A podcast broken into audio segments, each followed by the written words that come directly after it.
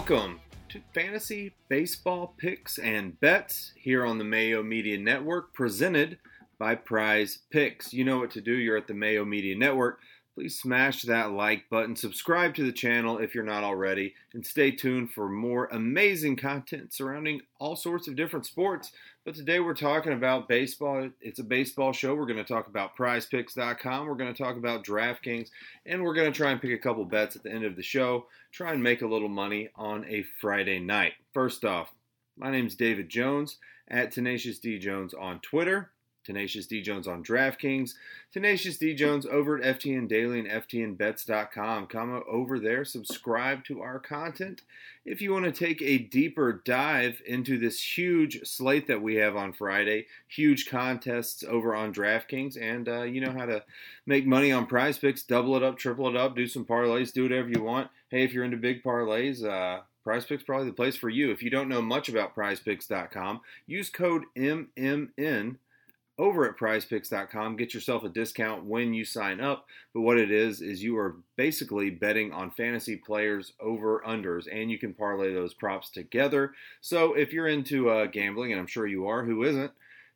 It's a new way to do it. Parlaying player props. Yes, you can do that on DraftKings, but now you can do it on prizepicks.com.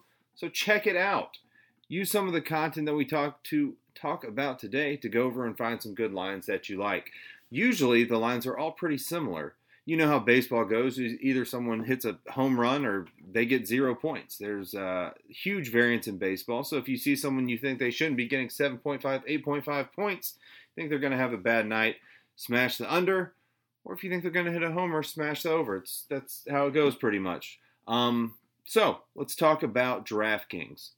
Big, big, big slate tomorrow. A lot of arms up top. You've got Trevor Bauer, who got pushed back a day to Friday, to face the San Francisco Giants, who dropped 19 yesterday in a very important game for LA and the San Francisco Gi- Giants, uh, battling for the top of their division. Aaron Nola is going up against Boston. Tyler Glasnow amazing strikeout stuff, but going to an extremely difficult park in Toronto. And I will say too that uh, if people don't realize this yet, Toronto might have as big as an advantage as the Coors Park. Toronto Blue Jays are playing in Tampa in a in a small stadium. It's a small stadium in the MLB right now. Doesn't matter if the winds are blowing in 15, 20 miles per hour. We saw that Thursday night. You're still hitting home runs. We saw that Wednesday night. You're still hitting home runs.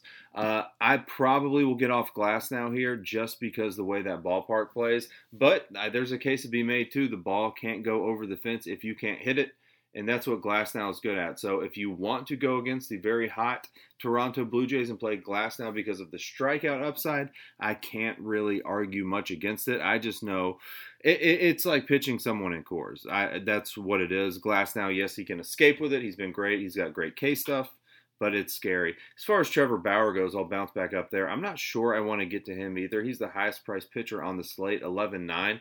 And, and, on such a big slate, you don't need him. If it was a smaller slate, I would say get there. But essentially, the only time you've needed him was his last start at 38.6 DraftKings points. That's great. He finally hit double digit Ks.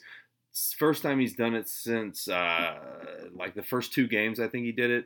Then he slumped a little bit for Trevor Bauer. Still pitched great, but a slump for Trevor Bauer. He was playing the Marlins when he got to 10 Ks last time. He's playing the Giants uh, in a pitcher's park. So if you want to slam in Bauer, I mean, I guess you can. But me personally, I'm going to be looking for some more value pitchers, um, and I'm going to be uh, scrolling down the board a little bit here. Ian Anderson is after Tyler Glasnow. I'm interested in Ian Anderson. So Ian Anderson of the Atlanta Braves had a great postseason, but that's long gone. Last season, uh, he really stepped it up. He was not fantastic in the minors before getting called up. He wasn't phenomenal before those playoffs. He was sustainable. He was good. Then he really made a name for himself in the playoffs this year. He, I mean, he's probably the Braves' best pitcher right now. We're still waiting on Mike Soroka to get back. Uh, there's been injuries with the Braves, uh, the Braves' other pitchers and Juan No. So it's Ian Anderson season. He gets to go up against the Pittsburgh Pirates. So what Anderson's been doing against Milwaukee, he got only four Ks. Philly seven. We can go down the list. Toronto five. Chicago Cubs eight. New York Yankees at New York 4. So, what you're hoping for here is a ceiling game from Ian Anderson, and you probably will be able to get it. His highest strikeouts on the season so far is against, uh, or he got eight one time. The Pittsburgh Pirates average above eight strikeouts per game, so you would think that Ian Anderson can have a, a, a uh, high strikeout game for Ian Anderson at his price if you pitch people against the Pirates, you're usually going to do pretty good. Drew Smyly even succeeded last night, at least hit value on the small slate, even though the Pirates put up three runs on him. And Smyly is not as good as Ian Anderson is right now in their careers. Ian Anderson this season has a 3.2 ERA. He's 3 and 1 in the win loss category, 47 strikeouts on the season, 1.22 whip. Um, the Pirates, they just don't have much power against lefties or against righties. Ian Anderson is a righty.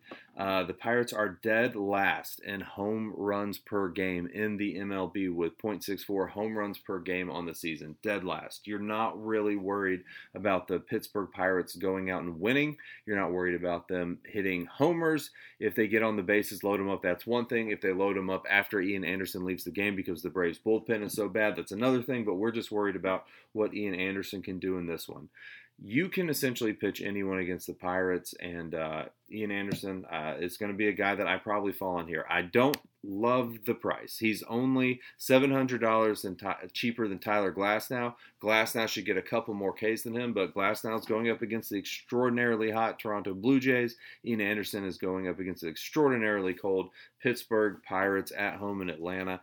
I'm going to take a swing on Ian Anderson and hope that that $700 lets me pay up for some bigger bats that we like.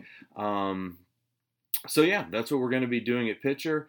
I also kind of scrolling down a little bit more. If you want to look at other people on the slate, I was looking at Rodon against the New York Yankees. Uh, he's been hitting double digit Ks, not as much as we would really expect. He's had an easy schedule. The Yankees have looked worse lately. But it's not as easy as going up against Kansas City twice and Cleveland twice and Seattle once. So I'll probably get off him. Martin Perez against the Philadelphia Phillies. Phillies put up a goose egg last night. Not positive I want to get to him either. He's only allowed two homers on the season, but I don't know. Doesn't feel safe. Not probably going to get there. I'm scrolling down, scrolling down. I'm looking at Kyle Hendricks pretty heavily at 7 4 going up against the St. Louis Cardinals. The St. Louis Cardinals are not playing very well right now. It's baseball, it's hit or miss. The only two bats you're really worried about are Paul Goldschmidt and Nolan Arenado. Uh, then after that, it's a really watered down lineup, and he gets the benefit of facing the pitcher. Yes, it's at St. Louis, but uh, these Cardinals not worried about them at all. I think the Cubs win the game. I think that Kyle Hendricks gets the win. If you look at his career against the Cardinals, he's faced the Cardinals a lot of times. Um, Nolan Arenado, who is of course on the Rockies, Rockies, he's seen him too. Arenado's hit homers off him twice, but I, I, would have to go back and look. I assume at least one of those is in Coors, but every single other batter that's seen him uh, has not hit him well. Uh, Paul DeJong, of course, is going to be out of the lineup. Tyler O'Neill, the third, second best bat on the team, is going to be out of the lineup. And then in all these extended bats, I mean, I'm trying to do the math in my head. It's over 100 bats. No one's hit a at bats against Kyle Hendricks. No one's hit a uh, homer off him. Didn't mean to go on a Kyle Hendricks run, but uh, that's what we did, and I like him. So those are my pitchers. I'm looking at Ian Anderson. I'm looking at Kyle Hendricks. Again, if you want to spend up for Bauer, uh, go ahead. If you think it's safe, if you can find some value bats, it probably is safe. I just don't love the ceiling Glasnow same kind of deal there. So those are the pitchers. Cool. Let's talk about stacks. I think it's 15 games tomorrow, means 30 teams playing. I don't want to do this, but it seems like too good of a spot to get away from. The Colorado Rockies going up against Seth Frankoff of the Arizona Diamondbacks. He got called up. Well, not called up. It's the second start of the season. Yeah, second start of the season. He he had one start already. In that first start, he had 41 pitches out of his 90, 91 pitches, something like that, that were balls. So he looked wild. He had a couple wild pitches, was not finding the strike zone. Um, he walked four in that game in 4.2 innings and allowed two earned runs. And one of the reasons, obviously, you want to play the Rockies is because it's at home. Their last home stand against the Red, they were averaging over six runs, and that was with value bats. They didn't even have a completely healthy lineup. The lineup's a little bit healthier this time, looks a little bit more normal. But you also want to target that Arizona Diamondbacks bullpen when Frankoff goes out of the game after the fourth or fifth inning, hopefully because he's getting beat up. And that bullpen allows a ton of runs. They're one of the worst bullpens in the league, and it's a game in Coors, and the Rockies have been looking better while at home. So I do like the Rockies. I do want to see what the lineup looks out when they roll it out. You might have a couple value bats that sneak up on us again, like they were against that series against the Reds. So we'll have to take a look at that. Um, also, if you want to look at what Frankoff's done in his uh, 2020 stint, he allowed five earned runs. He was the guy that came in in relief. So he allowed five got two relief appearances last uh, last season. In his last appearance against the Oakland A's, he allowed five earned runs in 1.2 innings. Um, and then he had some numbers back in 2017. Uh, he's allowing runs. He's uh, not that good, not to bash that guy, but he's just not a uh, MLB starter. it's a guy that, of course, was coming in relief, and now the Diamondbacks are throwing him out there with that bullpen. I think you got to get some Rockies. I mean, I know they're going to put up runs. I think they put up six, seven runs. I think they hit that average they were hitting against the Cincinnati Reds, and uh, it might be chalky, but a good thing. It, eh, it, might be chalky. It might not be chalky because people are going to be trying to pay up for um, pay up for the pitchers and get some value bats. And when you've got 30 teams playing people tend to not all gravitate to the same team, believe it or not. Even though it's the Rockies and Coors, I don't think it's going to be as popular as you might think it would be. If it was a four or five game, six game slate, even eight game slate, then yeah, they would be super popular, and they will be popular, but I don't think they're going to hit 25%. All right, cool. So that's who we're going with. Ryan McMahon uh, is going to be my top bat in his last 124 at bats against righty, seven homers, 230 ISO, 320 WOBA. Uh, we got Nunez probably batting towards the back of that lineup. He's been pretty hot lately. Four homers in his last 72 appearances, batting 330. Don't mind getting to Tapia, who should be leading off. Uh, Fuentes, who's been coming on pretty hot of late. Let's just take a look at him. He should be batting, what, fifth or sixth? Uh, in San Diego, what he got three hits um, in the first two games combined, but then when he was in that stint going up against the Reds, he hit double digits in he averaged over double digits, but he hit double digits in three of those four 26, 18, 9, 19 points.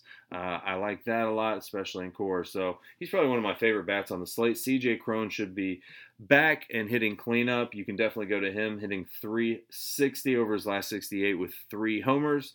Um, and then Charlie Blackmon, he's only got two homers, but those aren't Charlie Blackmon numbers. I expect him to regress to Charlie Blackmon status and get his numbers up. And there's a really, there's honestly, I can't think of many better spots to do it than in Coors against the Arizona Diamondbacks. So Charlie Blackmon, who people might be off of because he hasn't been very good lately. Let's take a look at him because I would like to know what he's been doing lately. One hit in his past four games, very bad, but in that stint against the Cincinnati Reds, he had four hits in his first two combined. Um, get it over the fence, Charlie. We know you can do it. whatever you're doing last year, do that. That's what we want. A couple other stacks that I'm a little bit interested in are going to be the Washington Nationals at home against Jorge Lopez, and I might take a shot on the Minnesota Twins versus Triston McKenzie who has not been as good as his name. Even uh, although the uh, Cleveland Indians typically do have good pitchers and typically do have a good bullpen, if he's getting in trouble, they might pull him, and that's when the Twins, Twins would probably run into more trouble. But Triston McKenzie, I've not been impressed. Let's talk about some one off bats to help fill in those stacks. Trea Turner just said I like the Washington Nationals going up against Jorge Lopez. Seven homers in his last 118. He gets on the bag. He bats lead. He steals bases. He rounds the bases. He gets hits. Trea Turner it's going to be a good play. Nelson Cruz going up against Triston McKenzie. Just talked about how I'm not impressed with McKenzie. We know Cruz has a ton of power, so go after McKenzie. I don't think many people will, especially the way that the Twins are. The Twins are kind of hot or cold. Um, and on a, a, slate with 15 games, no one's going to be on the Twins, I don't think, especially against McKenzie. So get some Nelly Cruz. Uh, if you've got the money, he's probably expensive. William Contreras for the Atlanta Braves. Hot. Going up against Tyler Anderson of the Pittsburgh Pirates. Now, Tyler Anderson actually hasn't been a total trash bag, but William Contreras has been amazing. He's homering a lot. And uh, on the Atlanta Braves, uh, a team that's struggling to hit right now, he's really standing out to be one of the uh, up and coming stars. I like him a lot. Going up against the lefty and Tyler Anderson, he's hitting 500 against lefties. 500 and limited at bats. That number is going to fall, obviously, but hey, that's a good start. Mike Zunino, if he starts, uh, then you can play him going up against Anthony Kay, the lefty, in Toronto. Is that right? Let me double check. There's something there. Yeah, yeah, yeah. So Tampa Bay's at Toronto. We were talking about Glasnow. So that stadium is in Tampa Bay. They don't have very far to travel. And Zunino's been hot and he hits lefties, and that's why we're going after him. Let's take a look what he's been doing. A two home run game in Baltimore at Camden Yards. Yes, I remember that. Uh, the chalk Tampa Bay Rays night, 32 points. He has not had a goose egg in the last four. He's coming on. He might be playing. He might not be playing. Keep an eye on that. If he's playing, play him. Yuli Gurriel against Kyle Gibson. Uh, if you're into BVP stuff, he's got one off of him. Uh, Houston is just a very, very good hitting team. I don't think Kyle Gibson's absolutely terrible, but I do think Houston gets to him, and I like the uh, having someone with a powerful stick right in the middle of that lineup, get a couple guys on base. Probably not Brantley, he's not hitting. Maybe Bregman gets on there, Alvarez. Um, maybe you have uh, Altuve get on there if he doesn't hit another homer in the one uh, one spot. Get you some RBIs, Gurriel. Get a homer off Gibson, and then Ramon Laureano of the Oakland A's versus lefties. Been crushing lefties lately. Been hitting home runs lefty, going up against Quintana. So I will take a shot on all of those guys. Hopefully, some more value opens up for us tomorrow so we can stack up that Coors game, specifically the Rockies.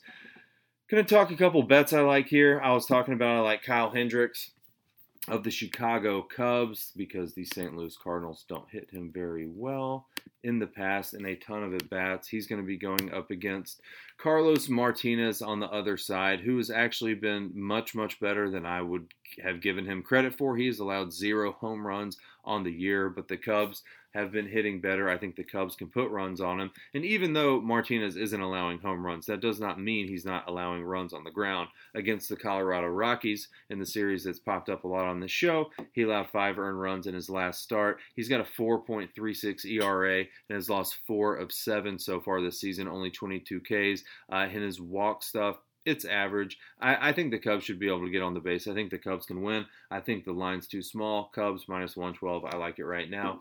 Second bet is going to be the Braves and Pirates under eight. So I told you I'm on Ian Anderson. I also don't think Tim Anderson with his 3.5 ERA is terrible. I know that Atlanta uh, is terrible as a pitcher for the Pittsburgh Pirates, and Atlanta is struggling to hit right now. I said Tim Anderson. I meant Tyler Anderson. Tim Anderson plays shortstop for the Chicago White Sox. Tyler Anderson, 3.5 ERA, 3 and 3 on the year, 44 Ks, 1.10 whip. Uh, his worst game was his last start going up against San Francisco, who's a good team. I get I get crap for saying San Francisco's a good team, specifically from some guys over at FTN, but they're a good team. And guess what? They put up 19 runs last night. Uh, I think San Francisco can make a playoff push. Push, just saying. Anyways, um, yeah, Tyler Anderson not that terrible. Braves not that good at hitting. Braves Pirates under eight. I expect maybe I, don't expect the Pirates to put up two runs. They might get shut out tomorrow. So under eight. Cubs under eight. Cubs money line. Braves Pirates under eight. You know what I'm saying? That's it. That's the show. Hopefully it helps. Hopefully these pitchers hit. Hopefully the Coors stack hits. It probably will. You just don't need someone like the San Francisco Giants to go off for 19, and then you win some money. So good luck. Thanks for watching. Don't forget to like the video, subscribe to the channel, and check out the other content at FTN Daily and FTNBets.com. Thanks a lot.